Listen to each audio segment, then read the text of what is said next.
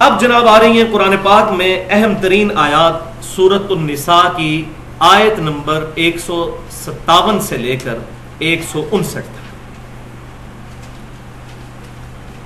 ان تین آیات کے تحت آج انشاءاللہ تعالی میں نے مسلمانوں کا جو اجماعی عقیدہ ہے، اس کو ڈیٹیل کے ساتھ ایڈریس کرنا ہے۔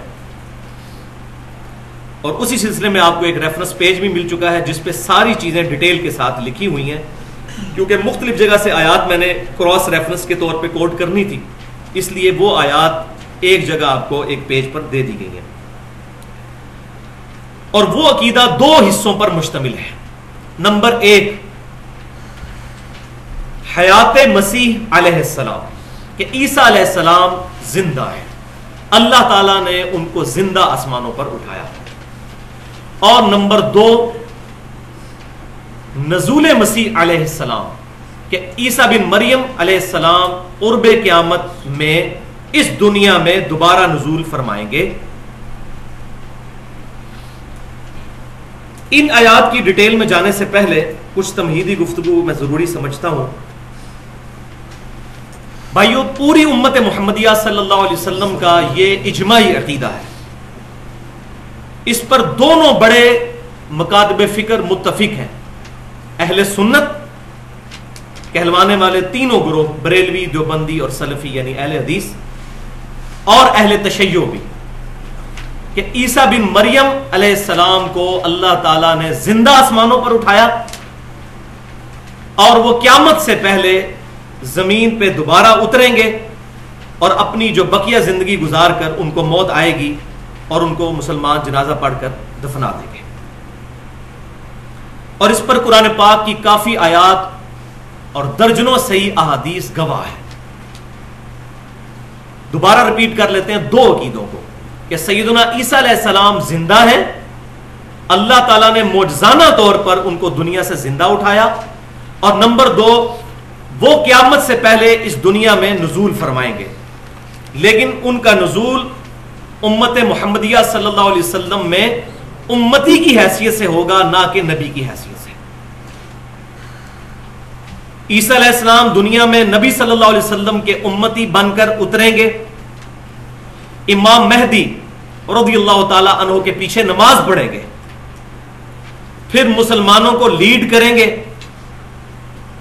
سلیب کو توڑ دیں گے۔ خنزیر کو قتل کر دیں گے۔ جزیہ موقوف ہو جائے گا۔ پھر مسلمان ان کی لیڈرشپ کے اندر یہودیوں کے خلاف قتال کریں گے اور یہودیوں کے سب سے بڑے لیڈر دجال کو قتل کریں گے۔ اس کے بعد بھی عیسیٰ علیہ السلام چالیس سال تک اس دنیا میں رہیں گے، شادی کریں گے، ان کے بچے ہوں گے، بالآخر وہ فوت ہو جائیں گے۔ مسلمان ان کا نماز جنازہ پڑھ کر قبر رسول صلی اللہ علیہ وسلم کے ساتھ ان کو روزہ شریف میں دفن کریں گے۔ یہ تمام ڈیٹیلز قرآن اور صحیح احادیث کے اندر موجود ہیں۔ اور یہ احادیث احادیث سے متواترہ ہیں۔ جن میں کوئی شک ہی نہیں، اس قدر کثرت کے ساتھ احادیث اہل سنت اور اہل تشیع دونوں کے ہاں روایت کی گئی ہے بلکہ میں تو یہ کہتا ہوں کہ پوری اہل کتاب جو انسانیت اس وقت روئے عرض پہ ہے، اس کا بھی اجماع ہے، عیسیٰ علیہ السلام کے دنیا میں دوبارہ آنے پر۔ یہودیوں کا کیا عقیدہ ہے؟ جوز یہ کہتے ہیں، اور اولڈ ٹیسٹمنٹ میں یہ بات لکھی ہوئی ہے کہ ایک مسایا آئے گا بنی اسرائیل کے اندر، اور وہ یہودیوں کو نجات دلائے گا۔ وہ مسایا آ کر جا بھی چکا، لیکن ان بچاروں کو ابھی تک پتا نہیں چلا۔ اب جب دجال دنیا میں آئے گا، وہ اس کو مسایا مان لیں گے اور اپنا لیڈر بنا لیں گے۔ حالانکہ وہ مسایا سیدنا عیسیٰ بن مریم علیہ السلام تھے۔ ان کو انہوں نے ولد الحرام اور معذ اللہ دجال اور حرامی کہہ کر ٹھکرا دیا باللہ تعالی۔ دوسرے جو اہل کتاب کا گروہ ہے، عیسائی، جو نیو ٹیسٹمنٹ کو ماننے والے ہیں، ان کا نیو ٹیسٹمنٹ میں یہ عقیدہ موجود ہے، جس کو وہ سیکنڈ کمنگ کہتے ہیں، یا سیکنڈ ڈسینڈنگ کہتے ہیں، کہ عیسیٰ علیہ السلام دنیا میں اتریں گے اور وہ پھر ان کو لیڈ کریں گے۔ اور تیسرا اہل کتاب کا گروہ، ہم مسلمان ہیں، ہم بھی اہل کتاب ہیں، کیونکہ ہمیں بھی اللہ تعالیٰ نے کتاب دی ہے۔ فائنل ٹیسٹمنٹ میں اس کو کہتا ہوں final testament old testament new testament اور یہ فائنل ٹیسٹمنٹ قرآن۔ ہمارا بھی یہ اجماعی عقیدہ ہے اور الحمدللہ قرآن اور صحیح احادیث دونوں کے اندر یہ عقیدہ موجود ہے۔ سورہ عال عمران کی آیت نمبر پچپن سورت النساء کی آیات نمبر ایک سو ستاون سے لے کر ایک سو انسٹھ تک۔ اور سورہ الزخرف کی آیت نمبر سکسٹی ون میں اس کی پوری ڈیٹیل موجود ہے۔ اس میں میں نے پہلے بھی سورہ عمران کی جو تفسیر تھی، اس کے دوران ڈیٹیل کے ساتھ گفتگو کی تھی، جو مسئلہ نمبر بارہ کے نام سے عقیدہ حیات تو نزول مسیح علیہ السلام ہماری ویب سائٹ اہل سنت پاک ڈاٹ کام پہ رکھی ہوئی ہے۔ لیکن آج ان شاء اللہ تعالیٰ میں اس میں ان ڈیپتھ گفتگو کروں گا اور اس میں جتنے وسوسے ہیں، کوشش کروں گا کہ اس کو سیٹل کروں۔ اور پھر ان شاء اللہ تعالیٰ یہ ہمارا آج والی جو گفتگو کا آئیکن ہے، یہ بھی الگ سے اپلوڈ ہو جائے گا اور اس کو ہم ریپلیس کروا دیں گے اس کے ساتھ۔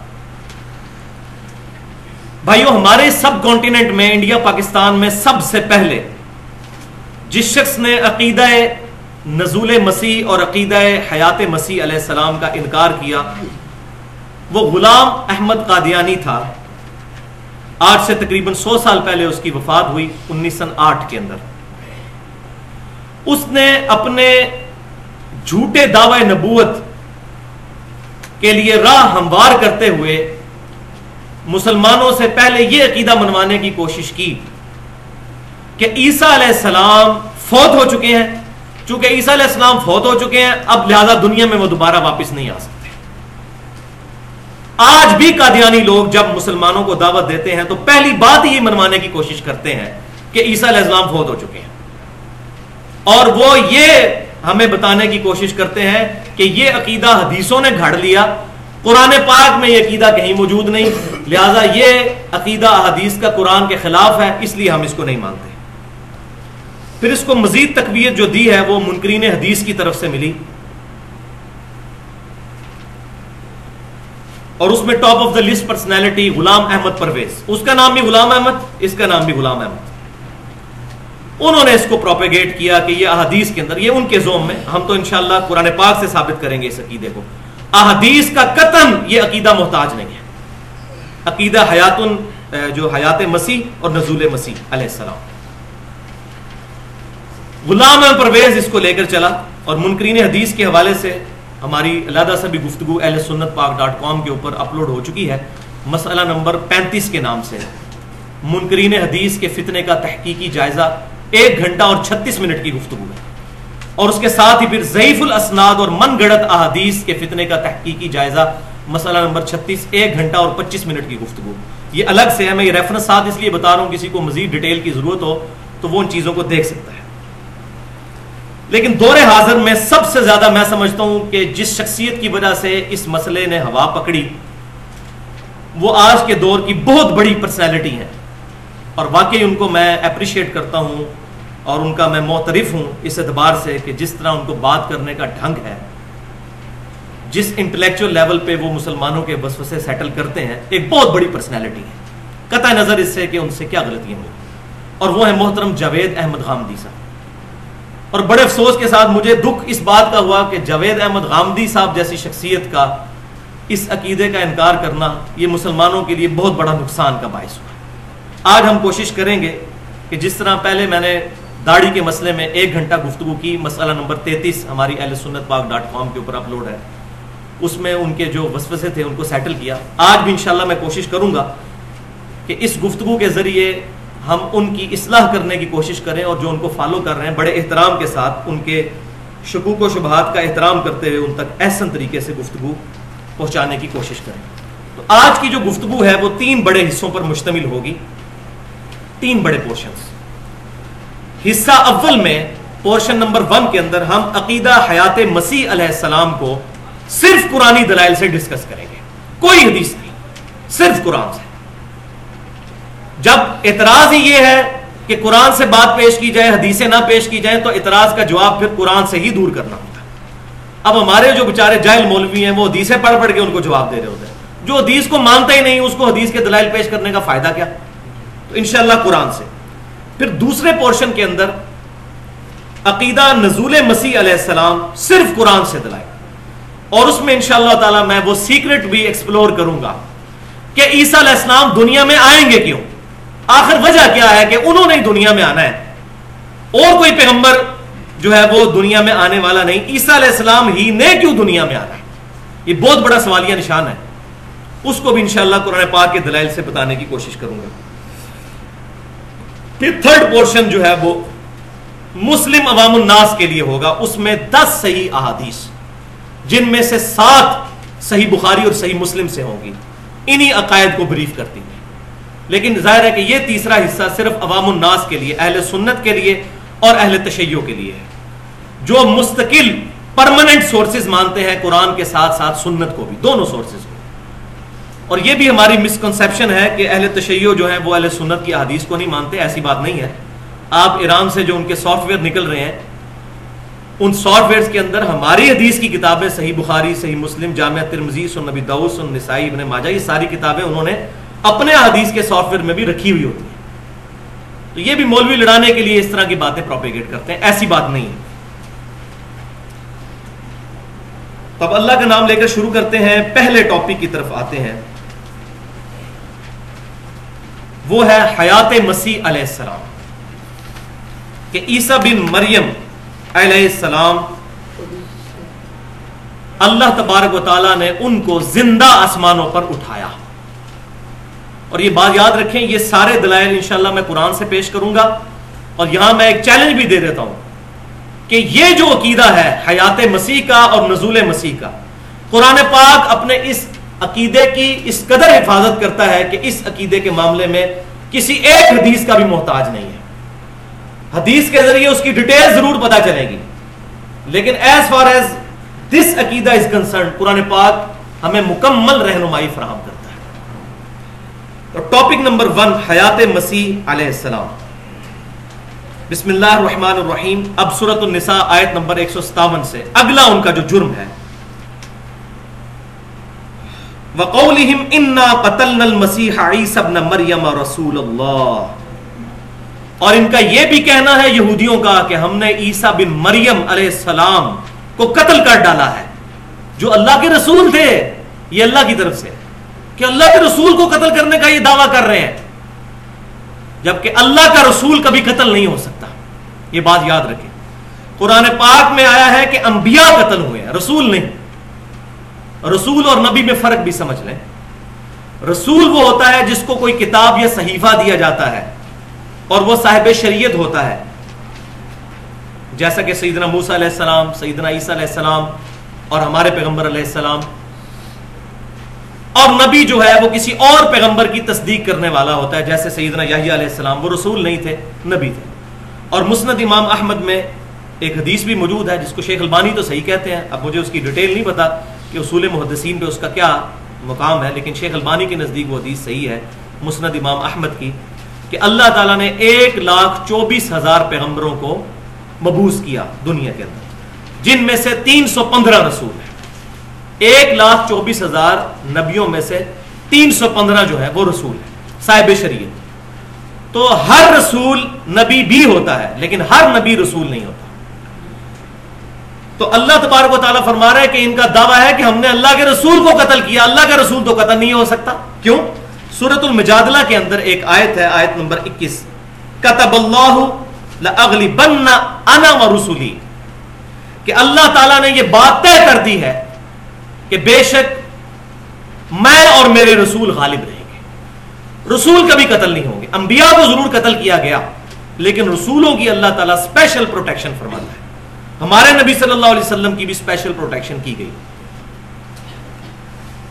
لیکن یہاں یہ بھی بات یاد رکھیں، قرآن پاک میں تین ٹرمنالوجیز ایسی ہیں، بلکہ وہ کہنا چاہیے تین گروپ آف ٹرمنالوجیز کہ جو ایک دوسرے کی جگہ بھی استعمال ہو جاتی ہیں۔ نمبر ایک، مؤمن اور مسلم، یہ ایک دوسرے کی جگہ بھی استعمال ہو جاتا ہے، لیکن مومن اور مسلم میں بڑا فرق بھی ہے۔ بعض اوقات گفتگو کے دوران یہ ایک دوسرے کی جگہ بھی استعمال ہو جاتا ہے۔ مؤمن اور مسلم، دوسری ٹرم ہے جہاد اور قتال۔ یہ ایک دوسرے کے ایکویلنٹ ورڈ کے طور پہ بھی کبھی کبھار استعمال ہوتے ہیں، لیکن بیسیکلی ان میں فرق بھی ہے۔ اور تیسری ٹرم جو ہے وہ نبی اور رسول، یہ بعض اوقات ایک دوسرے کی جگہ بھی استعمال ہو جاتے ہیں، لیکن ان کے اندر بھی ایک باریک سا فرق موجود ہے جو میں نے بیان کر دیا۔ تو اللہ تعالیٰ فرماتا ہے ان یہودیوں کا یہ دعویٰ ہے کہ ہم نے عیسیٰ بن مریم علیہ السلام کو قتل کر دیا۔ معاذ اللہ وما قتلوہ اور انہوں نے اس کو قتل نہیں کیا۔ وما صلبوہ اور نہ اس کو سولی چڑھایا ہے۔ ولیکن شبہ لہم بلکہ ان کے لیے یہ معاملہ شبہ میں ڈال دیا گیا۔ اور انگلش میں اگر اس کو صحیح ٹرانسلیٹ کریں تو وہ بنے گا امبیگوس ہو گیا ان کے لیے مبہم ہو گیا۔ ان کو پتہ نہیں چلا کہ معاملہ کیا ہوا۔ وَإِنَّ الَّذِينَ اخْتَلَفُوا فِي اور بے شک وہ لوگ جو اس معاملے میں اختلاف کر رہے ہیں لفی شک کے من ہو وہ اس کے بارے میں شک میں ہے۔ خود بھی وہ کانفیڈنٹ نہیں ہے اس معاملے میں۔ وہ آگے ڈیٹیل آئے گی کیوں؟ ما لہم بھی من علم۔ اس چیز کے بارے میں ان کے پاس کوئی ڈیفینیٹ علم نہیں، جس کی بنیاد پہ یہ دعویٰ کر رہے ہیں۔ ون مگر یہ کہ یہ اپنے گمان کی پیروی کر رہے ہیں۔ یہ ان کے اپنے اٹکل پچو ہیں، یہ اپنی یہ آئٹریشن پرفارم کر رہے ہیں۔ اور کہہ رہے ہیں کہ یہ یہ ہوا۔ وما قتلوہ یقینا اور یقیناً عیسیٰ علیہ السلام کو قتل نہیں کیا گیا۔ پر رفعہ اللہ علیہ بلکہ اللہ تعالیٰ نے ان کو اپنی طرف بلند کر لیا۔ کتنے واضح الفاظ ہیں۔ یہاں الفاظ ہونے چاہیے تھے، بلکہ وہ اپنی موت خود مر گئے۔ اگر ان پر موت آئی ہوتی۔ اتنی امبیگوس بات کرنے کی کیا ضرورت تھی؟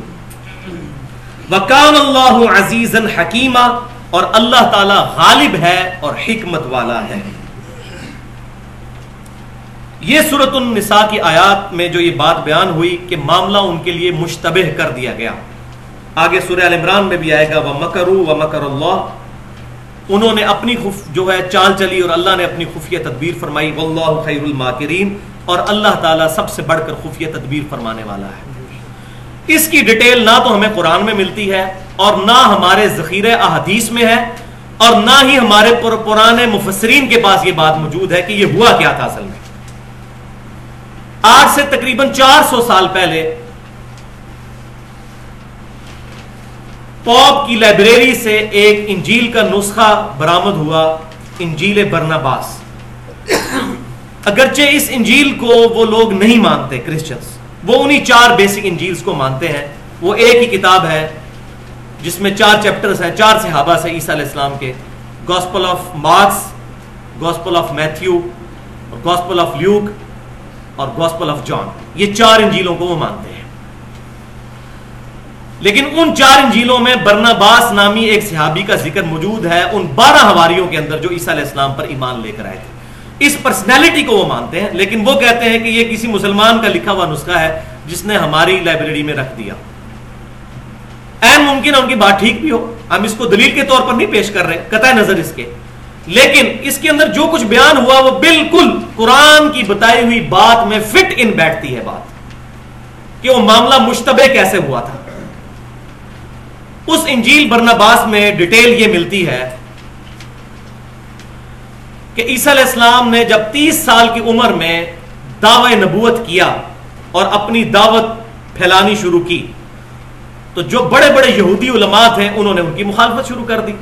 ظاہر ہے، ان کو نظر آتا تھا کہ ہم ستر اسی سی سال کے چٹی داڑیوں والے بابے اور یہ کالی داڑھی والا لڑکا کل کا اٹھ کے یہ ہمیں سمجھا رہا ہے اور ہماری غلطیاں پوائنٹ آؤٹ کر رہا ہے کہ ہمیں سود خوری نہیں کرنی چاہیے، ہمیں یہ نہیں کرنا چاہیے، ہمیں فلاں برائی نہیں کرنی چاہیے۔ تو وہ لوگ مخالفت پہ اتر آئے۔ سب سے پہلے تو ہم پڑھ چکے اسی صورت النصاب میں کہ انہوں نے سیدہ مریم پر بہتان لگایا۔ اس کے بعد انہوں نے یہ ارادہ کیا کہ کسی طریقے سے عیسیٰ علیہ السلام کو شہید کر دیا جائے۔ اس سے جان ہی چھڑا لی جائے۔ جب تک یہ رہے گا، اس وقت تک ہماری غلطیاں پوائنٹ آؤٹ کرتا رہے گا۔ معاذ اللہ۔ تو انہوں نے اپنے ناپاک ارادے کو عملی جامہ پہنانے کے لیے عیسیٰ علیہ السلام کے ایک ہواری جس کا نام یہودا تھا، ان بارہ میں سے، اس کو پیسے دے کے خرید لیا۔ اچھا اس وقت یوروشلم پر حکومت تھی یہودیوں کی، لیکن ان کا جو کنگ تھا، وہ پپٹ کنگ تھا کٹ پتلی بادشاہ۔ اصل اوپر حکومت تھی رومن امپائر کی۔ جس طرح کافی عرصہ تک ہمارے اس مصر ملک کے اندر، اسلامی ملک میں کنگ فاروق بیٹھا کرتے تھے اور وہ کٹ پتلی بادشاہ ہوتے تھے۔ اصل میں اوپر جو ہے وہ شہنشاہ، وہ ملکہ وکٹوریا ہی ہوا کرتی تھی۔ اسی کا حکم چلتا تھا۔ تو اس وقت بھی رومن امپائر اوپر تھی، بت پرستوں کی حکومت تھی۔ لہذا کسی بھی شخص کو کوئی بڑی سزا کیپٹل پنشمنٹ دینے کے لیے، ان کو رومن امپائر سے بھی بات منوانی پڑتی تھی۔ کیس یہی بنا کے ان کی اپنی عدالتیں بھی تھی یہودیوں کی، انہوں نے عدالتیں وغیرہ جو ہے لگا کے کسی طریقے سے ان پر الزام لگا کے کہ یہ تو جادوگر ہے اور یہ تو ادھر جو ہے وہ غلط نظریات پھیلا رہا ہے اور ان کا معاملہ کورٹ تک پہنچا دیا رومن امپائر سے بھی یہ بات منظور کروا لی کہ اس کو سولی چڑھایا جائے، اس کی سزا یہی ہے۔ اب عیسیٰ علیہ السلام کے اس ہواری کو، یہودا کو انہوں نے خرید لیا۔ اور جس کوٹری کے اندر سیدنا عیسیٰ علیہ السلام عبادت کرتے تھے، اپنے ہواریوں کے ساتھ، تو رات کے وقت وہ چپ کر کے یہودا نکلا اور رومن امپائر کے پاس جا کے اس نے شکایت کی کہ جی آپ کا جو مجرم ہے، وہ فلاں جگہ چھپا ہوا ہے۔ اب ظاہر رومن امپائر کے جو فوجی تھے، وہ حضرت عیسیٰ علیہ السلام کو پہچانتے کوئی نہیں تھے۔ کیونکہ وہ یہودی تو ہے نہیں تھے کہ ان کا انٹریکشن ہو۔ تو اس یہودا نے یہ کہا کہ میں اس رات کے اندھیرے میں مشل بردار جو آپ اپنے ساتھ لے کر چلیں، جس شخص کی طرف میں اشارہ کر کے کہوں گا نا، اے میرے استاد، وہی عیسیٰ علیہ السلام ہو گئے ان کو پکڑ لینا اور ان کو پھر قید کر دینا۔ لیکن اللہ کا کرنا کیا ہوا؟ اللہ تبارک و تعالی نے ان کے وہاں پہنچنے سے پہلے ہی چار فرشتے بھیجے۔ اس کوٹڑی کو، اس کی چھت کو پھاڑا گیا، فرشتے نیچے اترے۔ عیسیٰ علیہ السلام کو لے کر آسمانوں کی طرف روانہ ہو گئے۔ یہ انجیل برنا باس میں ڈیٹیل مل رہی ہے۔ نہ قرآن میں اور نہ حدیث میں اور نہ ہمارے پرانے مفسرین کو یہ باتیں پتا تھی عیسیٰ علیہ السلام کو لے کر وہ آسمانوں پر چڑھ گئے۔ اب اللہ کا کرنا یہ ہوا کہ جس یہودا نے شکایت کی تھی، اللہ تبارک و تعالیٰ نے اس کی شکل حضرت عیسیٰ علیہ السلام والی بنا دی۔ اب رات کے اندھیرے کے اندر وہ ان کے ساتھ ہی تھا۔ جیسے ہی کوٹڑی میں انٹر ہوا اور پیچھے سے وہ مشل بردار لوگ انٹر ہوئے، روشنی میں دیکھا تو اس باقی جو ہواری تھے، گیارہ۔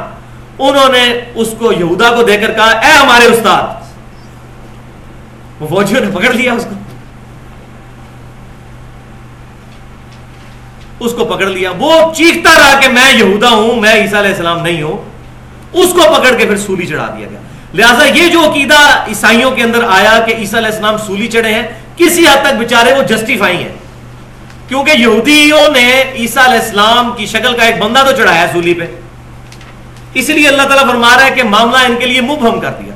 وہ جب چڑھا چکے تو بعد میں ان کو پتا چلا کہ بھائی، یہ بندے تیرہ تو پورے ہونے چاہیے، بارہ ہماری اور ایک عیسیٰ علیہ السلام۔ لیکن بندے بارہ ہیں، ایک بندہ کدھر گیا بیچ میں سے؟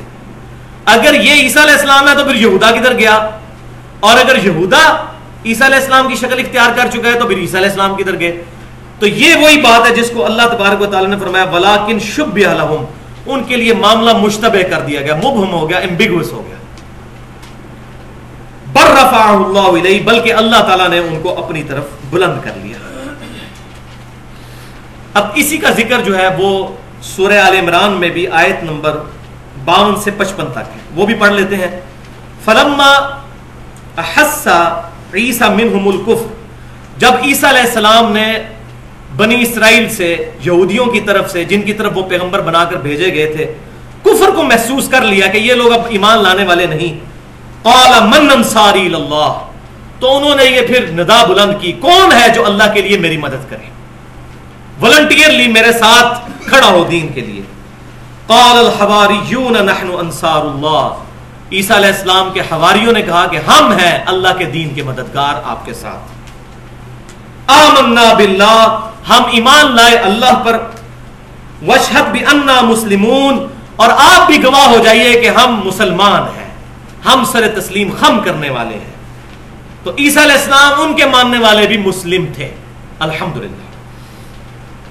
پھر انہوں نے دعا کی، ربنا آمنا بما انزلتا واتبعنا الرسول انہوں نے دعا کی، اے رب ہمارے، ہم ایمان لائے اس چیز پر جو تو نے نازل کی۔ اور ہم تیرے رسول کی اتباع کرنے والے، پیروی کرنے والوں میں شامل ہو گئے۔ فَقْتُبْنَا مَعَ الشَّاهِدِينَ تو ہمیں تو اب گواہوں میں لکھ لے۔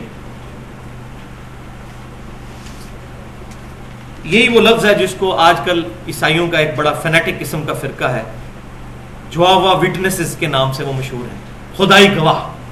وہ اسی لفظ کو استعمال کرتے ہیں کہ ہم اللہ کے لیے گواہ ہیں کھڑے ہوئے اور قرآن سے دلیل پیش کرتے ہیں۔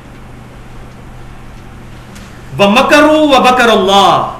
یہودیوں نے بھی مکر کیا اور اللہ نے بھی اپنی خفیہ تدبیر فرمائی۔ یہودیوں نے کیا مکر کیا کہ ان کو سولی چڑھا دیا جائے لیکن اللہ کی خفیہ تدبیر کیا ہوئی کہ یہودا کی شکل بدل گئی عیسیٰ علیہ السلام سے اور عیسیٰ علیہ السلام کو اللہ تعالیٰ نے زندہ آسمانوں پر اٹھا لیا۔ واللہ خیر الماکرین۔ اور اللہ تعالیٰ کی خفیہ تدبیر تو پھر سب سے بڑھ کر ہے۔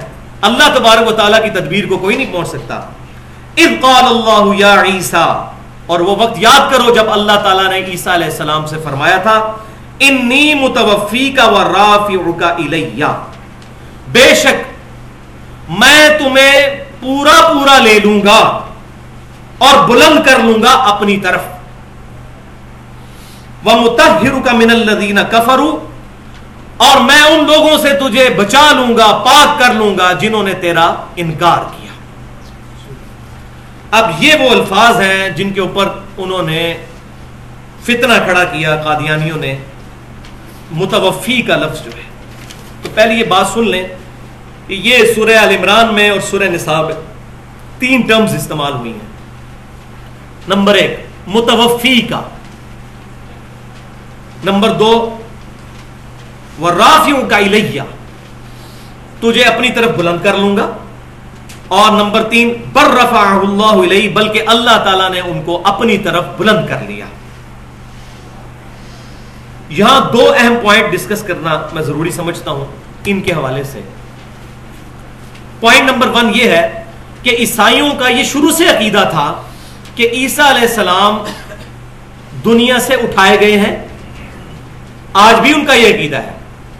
لیکن وہ یہ کہتے ہیں کہ عیسیٰ علیہ السلام کو سولی دیا گیا، پھر وہ مردوں میں سے دوبارہ زندہ ہوئے، پھر آسمان کی طرف اٹھ گئے۔ اور وہ اس لیے کہتے ہیں کہ چونکہ وہ ان کے بارے میں ڈیوینٹی کلیم کرتے ہیں پروٹیسٹنٹ کہتے ہیں وہ اللہ ہی ہے۔ اور کیتھولک کہتے ہیں کہ وہ اللہ کے بیٹے ہیں۔ تو دونوں معاملے میں وہ ڈیوینٹی ان کے بارے میں کلیم کرتے ہیں، تو ان کا ماننا یہ ہے کہ وہ دوبارہ آسمانوں کی طرف نزول کر، نزول کیا تھا انہوں نے ایک دفعہ دنیا میں، اب دوبارہ آسمانوں کی طرف چڑھ گئے۔ تو بھائیو، یہ اتنا خطرناک عقیدہ شرک کے اوپر مبنی ان کا۔ اللہ تبارک و تعالیٰ کو تو معاذ اللہ، استغفر اللہ چاہیے تھا کہ اس عقیدے کا مکمل طور پر رد کرتا۔ اور اس طرح کے الفاظ استعمال کر کے تو معاذ اللہ اللہ تعالیٰ نے ان کے عقیدے کو تکبیر پہنچائی ہے، بقول ان کے۔ کہ اللہ تعالیٰ فرما رہا ہے وہ رافیو کا الیہ میں تجھے بلند کر لوں گا اپنی طرف۔ بر رفا اللہ علیہ بلکہ اللہ تعالیٰ نے ان کو بلند کر لیا۔ یہ الفاظ استعمال کرنے کی ضرورت کیا تھی؟ اور متوفیقہ کی بجائے ممیتو کا لفظ استعمال ہو سکتا تھا کہ میں تجھے موت دے دوں گا۔ متوفی کا لفظ استعمال کیا جس کے معنی اور معنوں میں بھی آ سکتے ہیں، وہ آگے میں بتاؤں گا۔ تو یہ اس بات کا ثبوت ہے کہ معاملہ کو اتنا سمپل نہیں ہوا تھا عیسیٰ علیہ السلام کا۔ اگر سمپل معاملہ ہوا ہوتا تو واضح آ جاتا کہ اے عیسائیو، دیکھو، اس کو تم خدا مانتے ہو۔ یہ تو مر گیا اور فلاں جگہ اس کی قبر ہے، جس نے قادیانی کہتے ہیں کہ مری کے اندر قبر بنی ہوئی ہے ان کی۔ الٹا اللہ تعالیٰ الفاظ ایسے استعمال کر رہا ہے جس سے معاملہ مزید مبہم ہو جائے۔ تو یہ بات ایسی نہیں ہے۔ اصل میں یہ معاملہ ہے ہی موجزانہ اور وہ پوائنٹ نمبر ٹو اب عربی لنگوسٹک کے حوالے سے ٹیکنیکلی یہ پوائنٹ سمجھ لیں آج۔ اس کی طرف اگر آپ متوجہ ہوں گے تو آپ کو بات سمجھ آئے گی۔ دیکھیں، متوفی کا جو لفظ ہے، جس کو پکڑ کے قادیانیوں نے اور منکرین حدیث نے فتنہ کھڑا کیا، یہ عربی کے روٹ ورڈ وفا سے نکلا ہے۔ اور وفا کا لفظ اردو میں بھی استعمال ہوتا ہے، وعدہ وفا کرنا۔ کیا مطلب؟ وعدہ پورا کرنا۔ وفا کا لفظی مطلب ہے پورا کرنا۔ اب جو عربی میں باب تفعیل ہے، اس میں وفا سے بنتا ہے وفا یوفی اس کا مطلب ہوتا ہے کسی کو پورا پورا بدلہ دے دینا۔ اور اس کا ذکر قرآن پاک میں سورہ الزمر کی آیت نمبر ستر میں موجود ہے۔ یہ آپ کے پیج میں نہیں لکھی ہوئی کیونکہ یہ ضمن بات ہونی تھی۔ بسم اللہ الرحمن الرحیم۔ وَبُفْيَتْ كُلُّ نَفْسٍ مَا عَمِلَتْ۔ اور اس دن پورا پورا بدلہ دے دیا جائے گا ہر جان کو جو اس نے عمل کیا۔ وَهُوَ أَعْلَمُ بِمَا اور اللہ تعالیٰ جانتا ہے جو کچھ وہ دنیا میں کام کیا کرتے تھے۔ یہاں بھی وہی لفظ ہوا ہے وہ وفیت پورا پورا بدلہ دے دیا جائے گا۔ اسی طریقے سے باب تفاول میں لفظ استعمال ہوتا ہے، وفا سے۔ توفا یا توفا اس کا مطلب ہوتا ہے کسی سے پورا پورا لے لینا، کسی کو پورا پورا لے لینا۔ اس کا مطلب تھا پورا پورا دے دینا۔ اس کا مطلب ہے پورا پورا لے لینا توفا کا۔ اب قرآن پاک میں تین قسم کے توفا استعمال ہوئے ہیں۔ تین چیزوں پر توفا کا لفظ بولا گیا۔ پہلی قسم توفا کی کیا ہے؟ عام موت جو ہمیں پتا ہے۔ اور وہ یہ آیت یہاں پر لکھی ہوئی ہے، سیدنا یوسف علیہ السلام کی دعا، سورہ یوسف میں آیت نمبر 101 فاطر السماوات والارض، آسمانوں اور زمینوں کے پیدا کرنے والے انت ولی فی الدنیا والآخرہ۔ تو ہی میرا مددگار اور میرا دوست ہے اس دنیا میں بھی اور آخرت میں بھی۔ توفنی مسلموں والحقنی بالصالحین۔ مجھے مسلمانوں کے ساتھ پورا پورا کر دینا یعنی موت دے دینا اور صالحین کے ساتھ ملا دینا۔ بلکہ ہماری جو جنازے کی دعا ہے، جامعہ ترمزی سن نبی دعود اور سن ابن ماجہ میں صحیح صنعت کے ساتھ، اس میں بھی الفاظ موجود ہیں۔ ومن توفیتہ منا فتوفہ علی الایمان اے اللہ، جب تو نے مجھے پورا کرنا ہے، مجھے موت دینی ہے، تو مجھے ایمان پر موت دینا۔ تو یہ لفظی مطلب ہے پورا پورا لے لینا۔ اے اللہ، جب تو مجھے پورا پورا لے لے گا، تو ایمان کی حالت میں لینا۔ تو ایک توفع ہو گیا، یہ عام موت۔ اور عام موت میں کیا ہوتا ہے؟ جسم یہی رہ جاتا ہے، روح اور جان نکل جاتی ہے۔ روحی ہے جس کی وجہ سے انسان میں خود شعوری ہے۔ وہ نکل جاتی ہے۔ یہ ایک توفع ہے جو ہم سب کو پتا ہے۔ لیکن ایک توفع توفع کی دوسری قسم وہ بھی قرآن میں موجود ہے اور وہ ہے نیند کی حالت۔ اس پر بھی اللہ تعالیٰ نے توفع کا لفظ بولا ہے اور وہ یہ آیت سورہ الزمر کی آیت نمبر بیالیس۔ اللہ یتوفل انفس حین موتها اللہ تعالیٰ پورا لے لیتا ہے جانوں کو، روح کو لے لیتا ہے موت کی حالت میں۔ ولتی لم تمت فی منامیہ اور جس پر موت نہیں آنی ہوتی، اس کی نیند کی حالت میں پورا پورا لے لیتا ہے۔ نیند کی حالت میں کیا لے لیتا ہے؟ روح۔ جسم یہی رہتا ہے، جان بھی یہی رہتی ہے۔ لیکن روح اور خود شعوری اللہ تعالیٰ لے لیتا ہے۔ اس کے پاس کچھ کرتے رہے، اس کو پتا نہیں چلتا۔ لیکن جیسے ہی آپ اس کو سوئی چبوئیں گے یا چٹکی کاٹیں گے، وہ فوراً جاگ اٹھے گا۔ کیونکہ اس کے اندر جان موجود ہے۔ اور فوراً جاگ کے رسپانس بھی نہیں کرتا۔ خود شعوری اس میں نہیں ہوتی۔ جب روح واپس آتی ہے، پھر اس کا وہ جس طرح ہم کمپیوٹر کہتے ہیں نا، بوٹ ہوتا ہے۔ اس کے بعد انسان بوٹ ہوتا ہے۔ وہ جان کی وجہ سے جاگ جاتا ہے۔ تو نیند کی حالت میں بھی اللہ تبار و تعالیٰ انسان کی روح اور خود شعوری جو ہے، وہ لے لیتا ہے۔ اس پر بھی توفع کا لفظ بولا گیا ہے۔ وہ یم سک قدا علیہ الموت۔ پھر اللہ تعالیٰ فرماتا ہے، جس پر ہم نے موت کا فیصلہ کرنا ہوتا ہے، اس کی روح اپنے پاس ہی رکھ لیتے ہیں۔ وہ یورسل الخرا اور اس کے علاوہ کو بھیج دیتے ہیں روحوں کو واپس جسموں میں الا اجل مسمہ ایک مقررہ وقت تک کے لیے، جب تک ان کی موت نہیں آنی، روح کو دوبارہ جسم میں بھیج دیتے ہیں۔ نیند کی حالت میں جسے موت، کئی لوگ ہیں جو سوتے ہی سو جاتے ہیں۔ تو اللہ تعالیٰ فرماتے ہیں، ہم جس کی موت کا فیصلہ کر لیتے ہیں، اپنی روح پھر اس کی روح جو ہے اپنے پاس رکھ لیتے ہیں۔ جس کے لیے ابھی ہم نے ڈھیل رکھی ہوتی ہے، تو واپس کر دیتے ہیں۔ اسی لیے صحیح بخاری میں وہ دعا بھی ہے۔ اللہ بسمی کا اموت ہوا اے اللہ، میں تیرے نام سے جیتا اور مرتا ہوں اور صبح اٹھ کر بھی دعا کیا ہے الحمد للہ بادما اماتنا۔ صحیح بخاری میں۔ تمام تعریفیں اس رب کے لیے جس نے مرنے کے بعد مجھے زندہ کیا۔ تو یہ بھی نیند بھی موت کی بہن ہے۔ اس پر بھی توفع کا لفظ بولا گیا ہے۔ ان نفیزہ قومی تفکرون بے شک اس میں ہے نشانیاں ان لوگوں کے لیے جو تفکر کرنے والے ہیں، فکر کرنے والے ہیں۔ جو توجہ کرے گا، اس کو بات سمجھ آ جائے گی۔ اگر کسی بندے کی نیت توجہ کرنے کی نہیں ہے، اس کو بات نہیں سمجھ آنے کی۔ اور تیسرا توفع کی قسم وہ ہے ہی ایک بندے کے لیے، اور وہ عیسیٰ علیہ السلام۔ وہ ہنڈریڈ پرسنٹ جو ہے توفع ہوا ہے کہ عیسیٰ علیہ السلام کا اللہ تعالیٰ نے جسم بھی لے لیا۔ عام لوگوں کا جسم ادھر رہ جاتا ہے۔ ان کا جسم بھی لے لیا، روح اور خود شعوری بھی اور جان بھی۔ مکمل پرفیکٹ جو توفع ہوا ہے وہ عیسیٰ علیہ السلام کے لیے ہوا ہے۔ اور لہذا یہ بات بھی یاد رکھیں کہ یہ جو قادیانیوں کا اور منکرین حدیث کا اعتراض ہے کہ جی اس کی مثال کو قرآن سے پیش کریں۔ بھائی قرآن سے اس کی مثال کیسے پیش کریں ہم؟ جب یہ ہے ہی ایک واقعہ، یہ ہے ہی معجزہ۔ یہ تو اسی طریقے سے کوئی کہ جی آپ قرآن سے مثال پیش کریں کہ آدم علیہ السلام کے علاوہ کوئی شخص جو ہے وہ بغیر ماں کے پیدا ہوا ہو۔ کہاں سے پیش کریں؟ کوئی ہے ہی نہیں ہے۔ بغیر باپ کے تو پیش کر سکتے ہیں عیسیٰ علیہ السلام۔ بغیر ماں کے سوائے حضرت آدم کے کوئی نہیں پیش کر سکتے۔ اب یہ کتنا نان سینس کوشچن ہے کہ جی آپ قرآن سے مثال اس تیسرے توفع کی پیش کریں، وہ دو توفع تو پتہ ہے، یہ تیسرا آپ نے توفع کہاں سے نکال لیا؟ تو یہ بات یاد رکھیں، اس کی مثال ہی ایک ہے۔ تو وہی ہم پیش کریں گے۔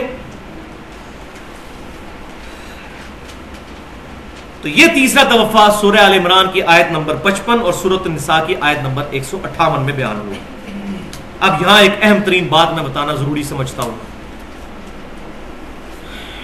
بہت خطرناک چیز۔ وہ یہ ہے کہ صحیح بخاری میں انٹرنیشنل نمبرنگ کے مطابق کتاب التفسیر چیپٹر میں ایک حدیث ہے۔ حدیث کا نمبر ہے چار ہزار چھ سو تیئیس۔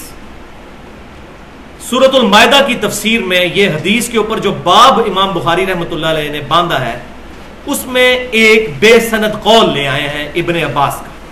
رضی اللہ تعالی عنہما۔ کہ وہ متوفی کا ترجمہ کرتے تھے ممیتو کا۔ ترجمہ ہی وہی کرتے تھے جس ترجمے سے ہی ہم ڈر رہے ہیں۔ ابن عباس کا یہ قول بے سند صحیح بخاری میں موجود ہے، باب کی ہیڈنگ میں۔ تو یہ چونکہ بے سند قول ہے، امام بخاری رحمۃ اللہ علیہ اور سیدنا عبداللہ بن عباس رضی اللہ تعالی عنہ کے درمیان۔ صحیح بخاری کے لکھتے ہوئے کم از کم بھی ڈیڑھ سو سال کا فرق موجود ہے۔ کیونکہ اڑسٹھ ہجری میں وفات ہوئی ہے سیدنا ابن عباس کی اور ایک سو چورانوے ہجری میں امام بخاری پیدا ہوئے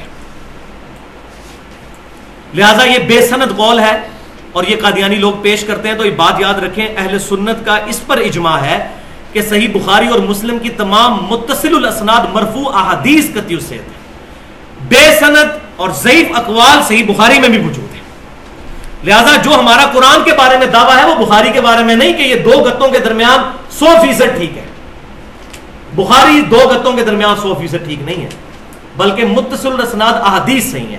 ضعیف اقوال اس میں موجود ہے، لہذا اس میں وہ مسئلہ بھی حل ہوا کہ ہم امام بخاری کے مقلد کوئی نہیں۔ اگر ہم مقلد ہوتے جس طرح کہ یہ اہل بدت اہل سنت پر تان کرتے ہیں کہ ہم امام عنیفا کو مانتے ہیں اور آپ امام بخاری کے مقلد ہیں، تو ہم اگر امام بخاری کے مقلد ہوتے تو یہ بے صنعت بات بھی ان کی مان لیتے۔ ہم صحیح بخاری کی احادیث کو مانتے ہیں۔ وہ احادیث کسی بھی امام سے روایت ہوں، صحیح صنعت سے چاہے امام عنیفا ہو امام شافی ہو امام مالک، ساروں کی احادیث کو ہم مانتے ہیں۔ تو صحیح بخاری کے اگر ہم مقلد ہوتے تو معذ اللہ ایسا معاملہ۔ نہ ہم مقلد، نہ غیر مقلد۔ ہم متبع سنت ہے کتاب و سنت کو صحابہ، تابعین تبا تابعین، سلف کے منہج پر ماننے والے ہیں۔ یہ بہت چیز ضروری تھی، میں نے یہاں ساتھ بتا دی۔ اب دوسرے ٹاپک کی طرف آئیے، وہ ہے نزول مسیح علیہ السلام۔ کہ عیسیٰ علیہ السلام دنیا میں دوبارہ نزول فرمائیں گے۔ اب چونکہ پہلا وسوسہ ان کا سیٹل ہو چکا کہ عیسیٰ علیہ السلام مرے، کوئی نہیں، زندہ اٹھائے گئے ہیں۔ ان کا سٹانس اس لیے تھا کہ چونکہ وہ مر چکے اور مرا ہوا بندہ دنیا میں واپس نہیں آتا۔ اور پھر وہ سورہ الانبیاء سے آیت نمبر پینتیس بھی کوٹ کرتے ہیں۔ کلو نفس الموت، ہر جان کو موت کا مزہ چکھنا ہے۔ بھائی، ہم مانتے ہیں عیسیٰ علیہ السلام کو بھی موت آئے گی۔ اگر موت نہ آئی تو ان کے بارے میں پھر ڈیونٹی کلیم ہو جائے گی۔ کیونکہ اللہ کے علاوہ کوئی الحج القیوم نہیں ہے۔ موت آئے گی لیکن دوبارہ اپنی سیکنڈ ڈسینڈنگ کے اندر۔ اور دوسرا جو سورہ الانبیاء کی آیت نمبر پچانوے ہے وہ حرام حرام ہے کسی بستی کے لیے کہ جو مر چکی کہ دنیا میں دوبارہ آ جائے۔ واقعی اگر عیسیٰ علیہ السلام مر چکے ہوتے تو دوبارہ کبھی نہ آتے۔ لہذا چونکہ ان کا یہ عقیدہ ہی غلط بنیاد پر تھا، وہ بنیاد ہم نے ختم کر دی۔ لہذا اب دوسری بات کہ عیسیٰ علیہ السلام دنیا میں تشریف لائیں گے، اس کا ثبوت قرآن پاک میں کہاں پر موجود ہے؟ وہ ہے یہ سورہ النساء آیت نمبر 159 میں۔ وَإِم اہل الْكِتَابِ، اور اہل کتاب میں سے کوئی بھی نہیں بچے گا۔ اللہ لِيُؤْمِنَنَّ بِهِ قَبْلَ مَوْتِهِ۔ کہ وہ ضرور ایمان لے آئے گا ان کی موت سے پہلے پہلے ان پر۔ ہی کی ضمیر کس پہ؟ عیسیٰ علیہ السلام کی طرف۔ یہ پیچھے سے آیات چل رہی ہیں کہ عیسیٰ علیہ السلام کی موت سے پہلے پہلے کوئی اہل کتاب ایسا نہیں بچے گا جو ان پر ایمان نہ لے آئے یعنی جو اس وقت موجود ہوگا۔ تو مجھے بتائیں، جب عیسیٰ علیہ السلام دنیا میں موجود تھے تو سارے والے کتاب ایمان لے آئے تھے ان پہ؟ نہیں۔ سوائے بارہ منوں کوئی نہیں مان لے کے آیا۔ یہ سیکنڈ ڈسینڈنگ کے بارے میں ہے کہ اس وقت کوئی بھی اہل کتاب نہیں بچے گا۔ مگر یہ کہ وہ عیسیٰ علیہ السلام پر ایمان لے آئیں گے کرسچنس وہ یوم القیامتی یقون علیہم شہیدا اور قیامت والے دن وہ ان پر گواہ بنیں گے۔ عیسیٰ علیہ السلام ان پر گواہی دینے کے لیے کھڑے ہو جائیں گے۔ جیسا کہ ہر نبی اپنی امت کے لیے گواہی دے گا تو عیسیٰ علیہ السلام بھی اپنے ماننے والوں کے لیے گواہی کے لیے کھڑے ہوں گے۔ یہاں بھی دو پوائنٹ میں نے ڈسکس کرنے ہیں۔ پہلا پوائنٹ یہ جو میں نے کہا تھا کہ میں وہ ٹروتھ ریویل کروں گا۔ سیکرٹ ایکسپلور کروں گا کہ عیسیٰ علیہ السلام نے دنیا میں آنا کیوں؟ ہے کیا مقصد ہے ان کا دنیا میں آنے کا؟ تو اشارہ تن تو یہاں بھی ذکر ہو گیا کہ انہوں نے دنیا میں اس لیے آنا ہے کہ اہل کتاب ان پر ایمان لے آئے آخری درجے میں اہل کتاب پر حجت تمام ہو جائے اصل مسئلہ یہ ہے بھائیوں کہ پورا قرآن پاک اس پر گواہ ہے کہ جب بھی کوئی نبی یا رسول دعوت لے کر آئے، رسولوں کے بارے میں تو یہ پیٹ رول ہے۔ جب بھی کسی رسول نے دعوت پیش کی اور ان کے امتیوں نے ان کی دعوت کا انکار کیا، تو ایمان والوں کو اللہ نے بچا لیا اور ایمان لانے والوں پر اللہ کا عذاب آیا۔ اسی عذاب کی ایک شکل سیدنا نو علیہ السلام کی قوم پر آئی، سیدنا لوت علیہ السلام کی قوم پر آئی۔ سیدنا موسا علیہ السلام کی قوم پر آئی، خود ہمارے نبی صلی اللہ علیہ وسلم کی قوم پر بھی آئی، جو سورت الانفال میں آیا کہ پہلی عذاب کی کس؟ غزوہ بدر کی شکل میں، پھر غزوہ عہد کی شکل میں، پھر غزوہ خندق کی شکل میں، اور پھر فتح مکہ کے معاملہ بالکل ہی کلیئر ہو گیا۔ تو یہ عذاب آیا رسولوں کے انکار کرنے پر۔ لیکن عیسیٰ علیہ السلام کا جو انکار کیا گیا، ان کا عذاب ڈیو ہے۔ اور وہ عیسیٰ علیہ السلام کا انکار کرنے کے بعد سے شروع ہوا ہے اور قیامت تک وہ جاری ہے۔ پہلی عذاب کی قسط ان پر آئی، عیسیٰ علیہ السلام کے تینتیس عیسوی میں اٹھائے جانے کے سینتیس سال کے بعد، ستر عیسوی میں، نبی صلی اللہ علیہ وسلم کی بدائش سے ایگزیکٹ پانچ سو سال پہلے کہ رومن امپائر میں سے ٹائٹس نے حملہ کر کے یوروشلم کو تباہ کر دیا۔ اور ہیکل سلمانی جو دوسری دفعہ حضرت عزیر علیہ السلام کی تبلیغ کی وجہ سے جو ریولوشن ان میں آئی تھی، انہوں نے تعمیر کیا تھا، وہ مسمار ہو گیا۔ ایک دیوار اس کی صرف باقی رہ گئی۔ اور وہ آج تک ان کا قبلہ گرا پڑا ہے، وہ ایک ہی دیوار ہے جس کو ویلنگ وار کہتے ہیں۔ اب بھی آپ لکھیں یوٹیوب پہ اس کی تصویریں اور ویڈیوز بھی آ جائیں گی، ویلنگ وار۔ ویلنگ وال۔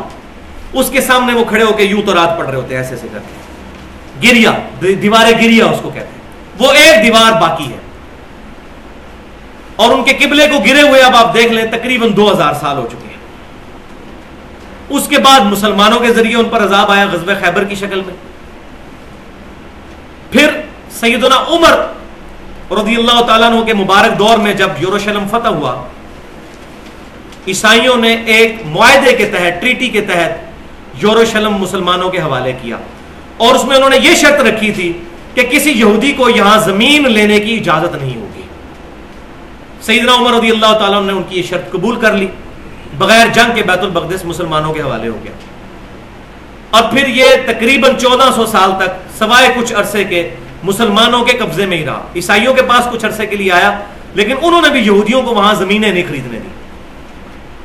لیکن عیسیٰ علیہ السلام کے بعد پہلی دفعہ، ان کے اٹھائے جانے کے بعد جو یہ معاملہ ہوا، پہلی دفعہ سیدنا عمر فاروق رضی اللہ تعالیٰ عنہ کے مبارک دور میں حضرت عمر نے اس کو انٹرنیشنل سٹی قرار دے دیا یہودیوں، عیسائیوں اور مسلمانوں کے لیے اور اجازت دے دی کہ یہودی زیارت کے لیے آ سکتے ہیں۔ پہلے عیسائی زیارت کے لیے بھی نہیں تھے، ان کو آنے دیتے۔ کیوں؟ عیسائیوں اور یہودیوں کی تو بڑی سخت دشمنی۔ عیسائی جس شخص کو کہتے ہیں اللہ کا بیٹا اور گاڈ انکارنیٹ، اس کو یہودی کہتے ہیں ولد الزنا، دجال اور حرامی۔ معاذ اللہ، استغفر اللہ۔ یہ کیسے ہو سکتا ہے ان کا ایکا ہو؟ یہ آج کا معاملہ ذرا ڈیفرنٹ ہے۔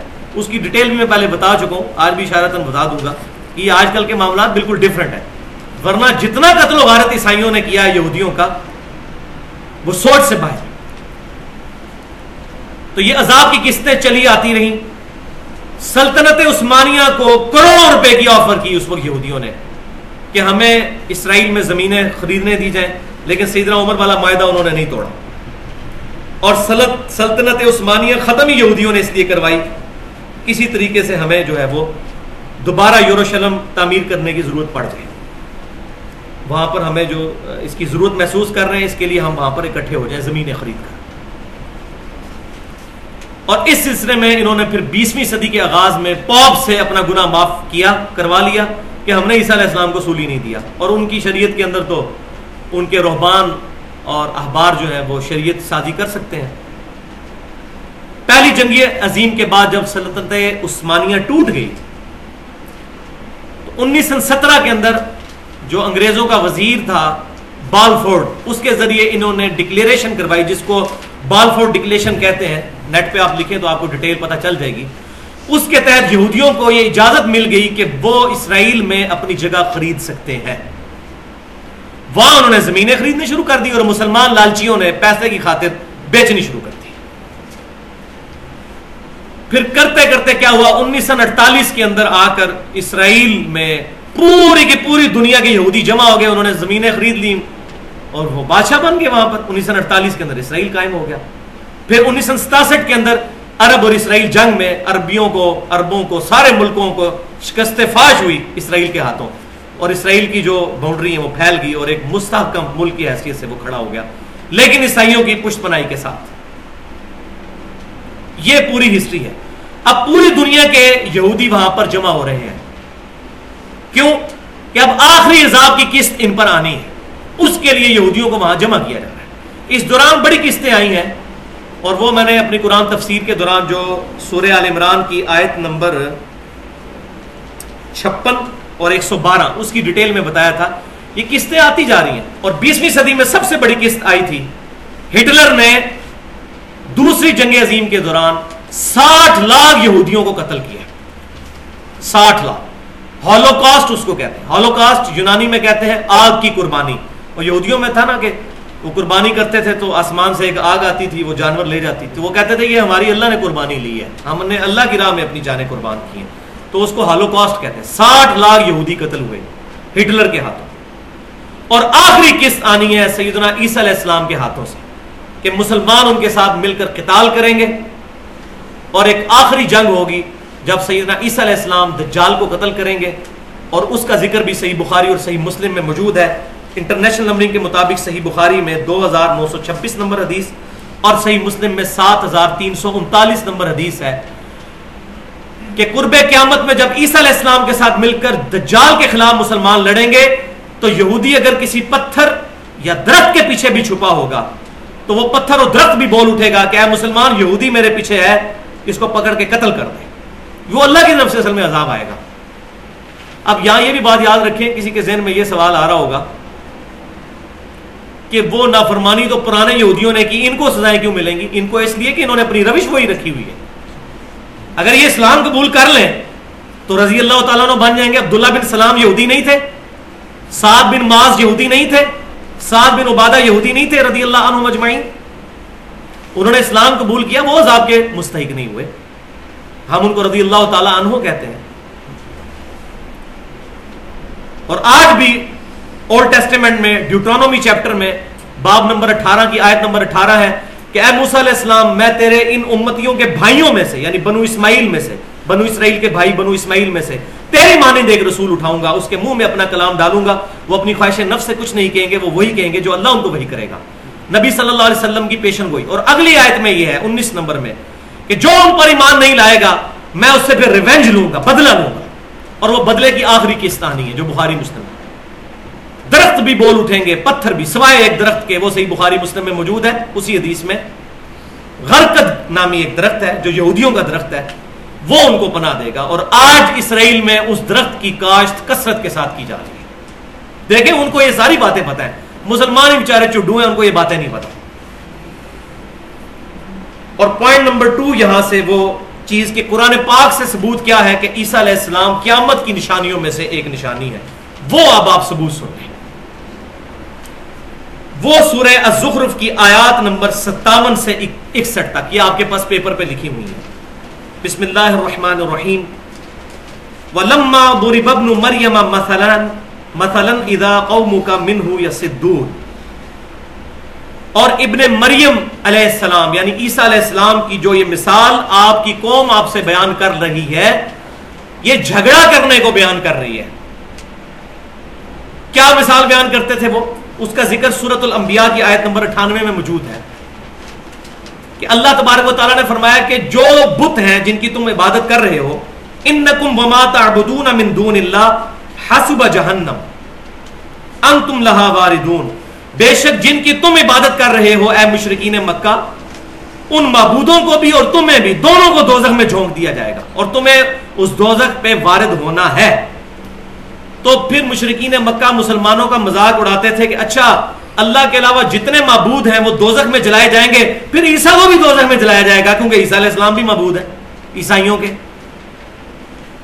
حالانکہ عیسیٰ علیہ السلام نے کوئی ڈیوینٹی کلیم تو نہیں کی، ان کو بھی یہ بات پتا تھی، لیکن وہ جان بوجھ کے چھیڑخانی کرتے تھے۔ عیسیٰ علیہ السلام تو اللہ کے بندے تھے، لیکن وہ چھیڑخانی کرتے تھے کہ اچھا اگر ہمارے بت جائیں گے دوزخ میں، پھر عیسیٰ بھی دوزخ میں جائیں گے۔ اب یہاں یہ بھی بات یاد رکھیں کہ بتوں کو جو دوزخ میں ڈالا جائے گا، تو بتوں کو کوئی عذاب نہیں دیا جائے گا۔ بلکہ کافروں کی حسرت کے لیے کہ یہ تمہارے خدا ہیں۔ جن کو تم پوچھتے تھے، اپنا مشکل کشا سمجھتے دیکھو آگ میں جل رہے ہیں۔ اور بیسیکلی اس آگ کی تپش کی وجہ سے ان کا عذاب اور بڑھ کے گا۔ جس طرح آج بھی ریگستانی ایریا میں جو ٹینچر پتھر جو ہے گرم کیے جاتے ہیں اور وہ رکھ لیے جاتے ہیں، کافی دیر تک ان کی گرمائش باقی رہتی ہے۔ وہ کوئلے کا کام کرتے ہیں۔ تو بیسیکلی ان بتوں کو عذاب نہیں ہو رہا گا، ان کی حسرت میں اضافہ کیا جا رہا ہوگا۔ تو وہ مشرقین کہتے تھے اچھا پھر عیسیٰ بن مریم بھی دوزخ میں جلائے جائیں گے۔ معاذ اللہ، استغفر اللہ۔ تو وہ نبی صلی اللہ علیہ وسلم کے ساتھ مذاق کرتے تھے اس معاملے میں، تو اللہ تعالیٰ فرمایا، یہ جھگڑا کر رہے ہیں۔ وقالو آلہتنا خیر ام ہوا؟ کہتے ہیں ہمارے معبود بہتر ہیں یا وہ عیسیٰ بن مریم؟ اس کو تو کم از کم تم اچھا سمجھتے ہو، اس کو بھی دوزخ میں جلواؤ گے، معاذ اللہ۔ ما ضربوه لك الا جدلا۔ یہ اس کی مثال نہیں بیان کرتے، صرف جھگڑا کرنے کے لیے۔ بل ہم قوم خصمون، یہ ہے ہی جھگڑالو قوم۔ ان ہوا الا عبد انعمنا علیہ۔ وہ تو نہیں تھے مگر ایک اللہ کے خاص بندے جن پر اللہ نے انعام کیا تھا۔ وجعلناہ مثلا لبنی اسرائیل۔ اور ایک ایگزمپلری پرسنالٹی ان کو مثال بنایا تھا یہودیوں کے لیے، بنی اسرائیل کے لیے، حضرت یعقوب علیہ السلام کی اولاد کے لیے۔ وَلَوْ نَشَاءُ لَجَعَلْنَا مِنْكُمْ مَلَائِكَةً فِي الْأَرْضِ يَخْلُفُونَ۔ اور اے کافروں اگر اللہ تعالیٰ چاہتا تو تمہاری جگہ فرشتوں کو تمہارا خلیفہ بنا دیتا، تمہیں صفحہ ہستی سے مٹا دیتا ان ٹھٹا اور مذاق کرنے کی وجہ سے۔ وَإِنَّهُ لَعِلْمُ لِلسَّاعَةِ۔ اور بے شک وہ قیامت کی خبر ہے، قیامت کا علم ہے۔ کون؟ عیسیٰ بن مریم۔ یہ کانٹیکس ان کا چل رہا ہے کہ عیسیٰ علیہ السلام ان ہو کی ضمیر اس کی طرف جا رہی ہے، ایک بندے کی طرف۔ عیسیٰ بن مریم لعلم اللسا نشانی ہے قیامت کی۔ قیامت کا علم ہے، قیامت کی خبر ہے۔ اسا کا لفظ قرآن میں قیامت کے لیے ہے۔ فلا تم ترن بہا، اور دیکھنا، اس میں شک نہ کرنا۔ وتبعون اور میری پیروی کرنا۔ ہارا سرات مستقیم، یہ ہے سیدھا راستہ۔ یہ آیت واضح ثبوت ہے کہ عیسیٰ علیہ السلام قیامت کی نشانیوں میں سے ایک نشانی ہے۔ اس کا کوئی جواب نہیں ان کے پاس۔ لیکن یہ سورہ زخرف میں جا کے ذکر ہے، یہ ساری جگہ، ایک جگہ چیزیں موجود نہیں ہیں۔ اب آ جائیے آخری حصے کی طرف۔ دس سے بارہ منٹ میں انشاءاللہ یہ لیکچر کنکلوڈ ہو جائے گا۔ اور وہ تیسرا پورشن ہے ان دس صحیح احادیث پر مشتمل۔ اہل سنت اور اہل تشیع کے لیے۔ جو عوام الناس مسلمان ہیں جو قرآن اور سنت دونوں کو دین کا سور سمجھتے ہیں۔ اور یہ دس کا لفظ میں نے قرآن پاک کی اس آیت سے لیا ہے تل کا عشرت کا ملا جو سورت البقرہ میں آیا کہ یہ پورے دس روزے ہوئے، تو دس کی نسبت قرآن سے لی ہے۔ دس حدیثیں۔ اور ان میں سے بھی سات حدیثیں صحیح بخاری اور صحیح مسلم سے ہیں۔ وہ حدیثیں باقی کتابوں میں موجود ہیں، لیکن میں بخاری مسلم کا نام اس لیے لے رہا ہوں کہ اس پر امت کا اتفاق ہے۔ تو پہلی حدیث صحیح بخاری میں انٹرنیشنل نمبرنگ کے مطابق تین ہزار چار سو اڑتالیس اور صحیح مسلم میں انٹرنیشنل نمبرنگ کے مطابق تین سو نوے نمبر حدیث کہ نبی صلی اللہ علیہ وسلم نے فرمایا، اس ذات کی قسم جس کے قبضہ قدرت میں میری جان ہے، بے شک ابن مریم علیہ السلام تم میں اتریں گے۔ خنزیر کو قتل کر دیں گے سلیب کو توڑ دیں گے، جزیہ موقوف کر دیں گے۔ جزیہ کیوں موقوف، عیسائی اسلام قبول کر لیں۔ عیسائیوں کو مسلمان کریں گے، مال کی ریل پیل ہوگی۔ اس وقت ایک سجدہ کرنا دنیا اور جو کچھ اس کے اندر ہے، اس سے بڑھ کر محبوب ہو جائے گا۔ اس طرح پاکیزہ ماحول ہو جائے گا۔ اور اس کے بعد سیدنا ابو حریرہ رضی اللہ تعالیٰ نے بخاری مسلم کی اس حدیث کے ساتھ وہی آیت تلاوت کرتے تھے۔ اپنی دلیل کی طور پر سورہ نساء کی آیت نمبر 159 وَإِن مِّنْ أَهْلِ الْكِتَابِ، اور اہل کتاب میں سے کوئی نہیں بچے گا، إِلَّا لِيُؤْمِنَنَّ بِهِ قَبْلَ مَوْتِهِ، مگر یہ کہ وہ ان کی موت سے پہلے پہلے ان پر ایمان لے آئے گا۔ وَيَوْمَ الْقِيَامَةِ يَكُونُ عَلَيْهِمْ شَهِيدًا، اور قیامت والے دن وہ ان پر گواہ بنا کر اٹھائے جائیں گے۔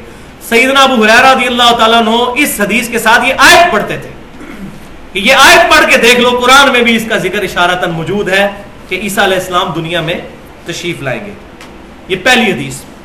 حدیث نمبر دو، یہ بھی صحیح بخاری اور صحیح مسلم کی متفق علیہ حدیث ہے۔ صحیح بخاری میں انٹرنیشنل نمبرنگ کے مطابق تین ہزار چار سو انچاس نمبر حدیث اور صحیح مسلم میں تین سو بانوے نمبر حدیث۔ نبی صلی اللہ علیہ وسلم نے فرمایا، اس وقت تمہاری کیا شان ہوگی جب عیسیٰ بن مریم علیہ السلام تم میں اتریں گے، لیکن امام تم میں سے ہوگا۔ عیسیٰ علیہ السلام تمہاری بنائے ہوئے امام یعنی امام مہدی کے پیچھے نماز پڑھیں گے۔ اس وقت میری امت کی کیا شان ہوگی؟ تیسری حدیث صحیح مسلم سے انٹرنیشنل نمبرنگ کے مطابق تین سو پچانوے نمبر حدیث۔ نبی صلی اللہ علیہ وسلم نے فرمایا، میری امت کا ایک گروہ قیامت تک حق کی خاطر قتال کرتا رہے گا۔ اور پھر اسی گروہ کی لیڈرشپ آئے گی امام مہدی کے پاس، مسلمانوں کے ایک امیر کے پاس۔ پھر عیسیٰ بن مریم تم میں اتریں گے اور مسلمانوں کا امیر ان کو آفر کرے گا کہ آپ ہمیں نماز پڑھائیں۔ عیسیٰ علیہ السلام کہیں گے کہ نہیں، یہ فضیلت اللہ تعالیٰ نے امت محمدیہ صلی اللہ علیہ وسلم کو بخشی ہے کہ تم میں سے ایک دوسرے کا امام ہوتا ہے۔ آج میں تمہارا مقتدی اور تم میرے امام۔ عیسیٰ علیہ السلام امام مہدی کے پیچھے، مسلمانوں کے امیر کے پیچھے نماز پڑھیں گے۔ حدیث نمبر چار، صحیح مسلم میں انٹرنیشنل نمبر کے مطابق سات ہزار دو سو پچاسی نمبر حدیث۔ نبی صلی اللہ علیہ وسلم نے فرمایا، قیامت اس وقت تک قائم نہیں ہوگی جب تک دس نشانیاں پوری نہ ہو جائیں۔ ان میں سے بڑی بڑی نشانیوں میں آپ صلی اللہ علیہ وسلم نے دجال کے بارے میں بھی ارشاد فرمایا، پھر پانچویں نمبر پہ فرمایا، وَنُزُولِ عِيسَ بْنَ مَرْيَمَ صلی اللہ علیہ وسلم۔ اور عیسیٰ بن مریم صلی اللہ علیہ وسلم تم میں نزول فرمائیں گے۔ یہ پانچویں نشانی۔ عیسیٰ علیہ السلام کے ساتھ نبی صلی اللہ علیہ وسلم نے صلی اللہ علیہ وسلم کا لفظ استعمال کیا اور اسی حدیث کے تحت محدثین نے بھی نبی صلی اللہ علیہ وسلم کے لیے صلی اللہ علیہ وسلم کا لفظ استعمال کیا۔ لہٰذا یہ درود کوئی بدت نہیں ہے، یہ درود نبی صلی اللہ علیہ وسلم کی مبارک زبان سے نکلا ہوا ہے۔ پانچویں حدیث صحیح مسلم میں سات ہزار تین سو تہتر نمبر حدیث، انٹرنیشنل نمبرنگ کے مطابق بڑی لمبی حدیث ہے، جس میں یہ ہے کہ بالآخر جب دجال کا ظہور ہوگا، تو عیسیٰ بن مریم علیہ السلام کو اللہ تبارک و تعالیٰ دنیا میں بھیجے گا۔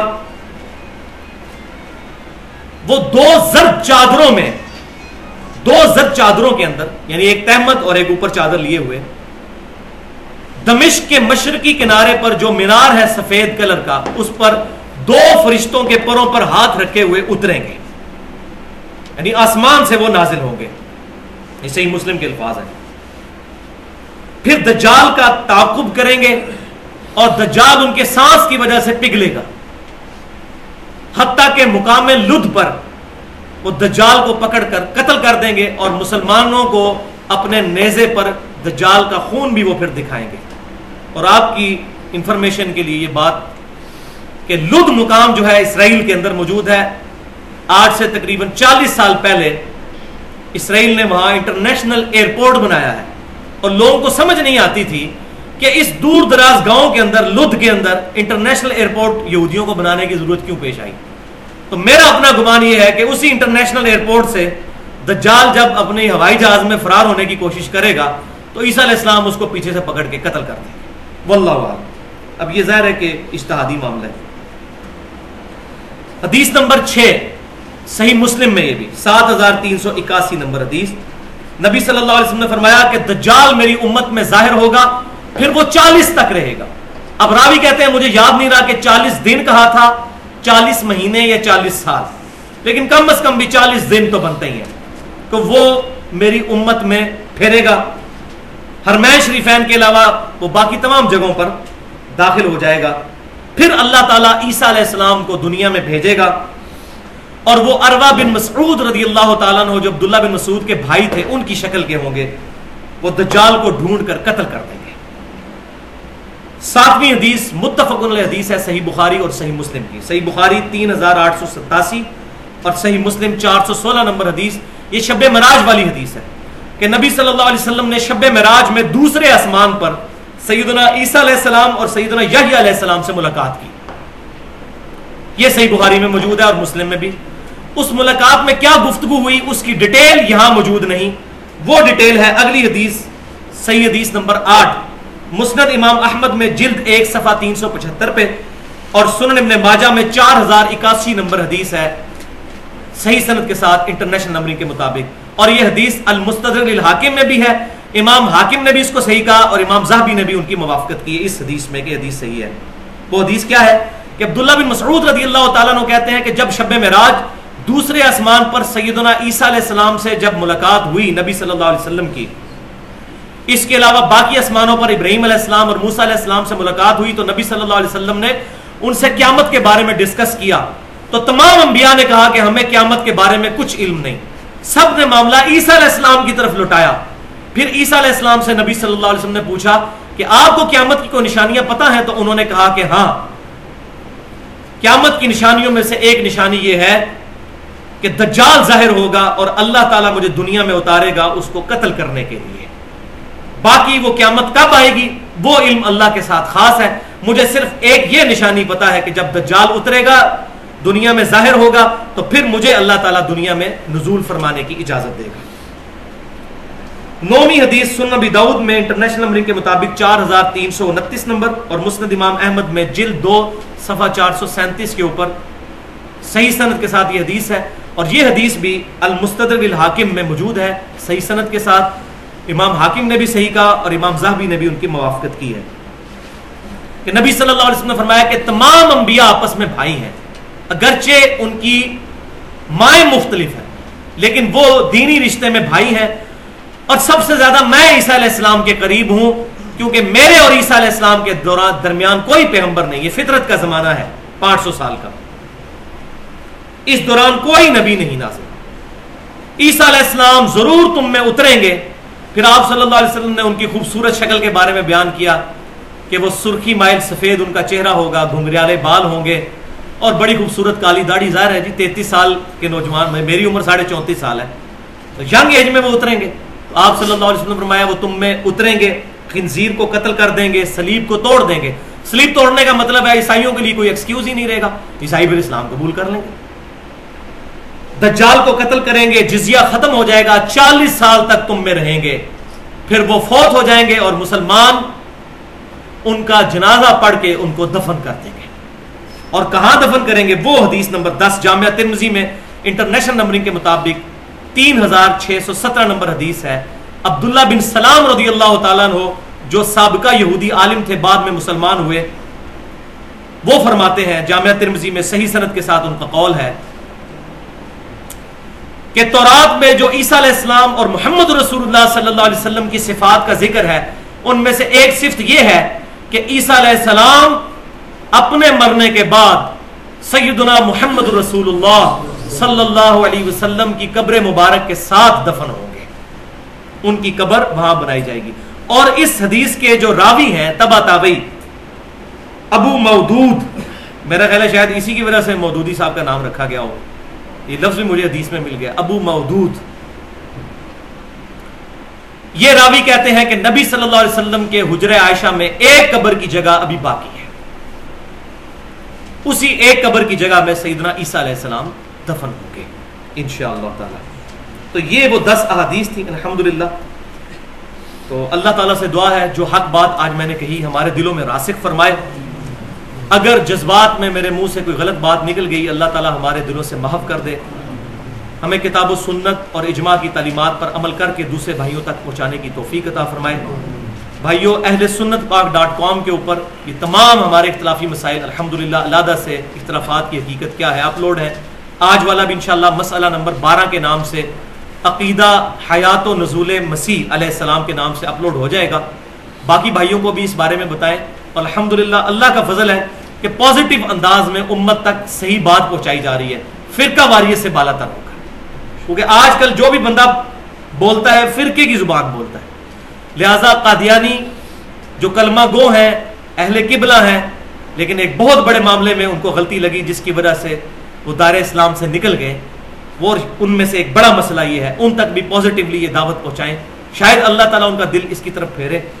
اور بھائیو، یہ جملہ میرا یاد رکھا کریں، ہمیشہ کہ قادیانی صرف اس لیے کافر ہے کہ ہم قادیانیوں کے گھر پیدا نہیں ہوئے۔ اگر خدا نہ خواستہ ہمارے ماں باپ بھی قادیانی ہوتے تو ہم بھی قادیانی ہی ہوتے۔ لہذا بجائے ان سے نفرت کرنے کے، ان کی آخرت کی طرف نظر کرتے ہوئے ان پر رحم کھائیں کہ ان کے ساتھ آخرت میں کیا معاملہ ہونے والا ہے۔ اور پازیٹیولی ان تک بات پہنچانے کی کوشش کریں۔ بہرحال یہ یہودیوں اور عیسائیوں سے بہتر ہے کم از کم قرآن کو اور حدیث کو مانتے ہیں۔ لیکن ان کے علماء نے ان کی پبلک کو دھوکہ دیا ہوا ہے۔ ان تک صحیح بات نہیں پہنچنے دیتے، یہ ہماری ذمہ داری ہے کہ ہم پازیٹیولی چیزیں ان تک پہنچائیں۔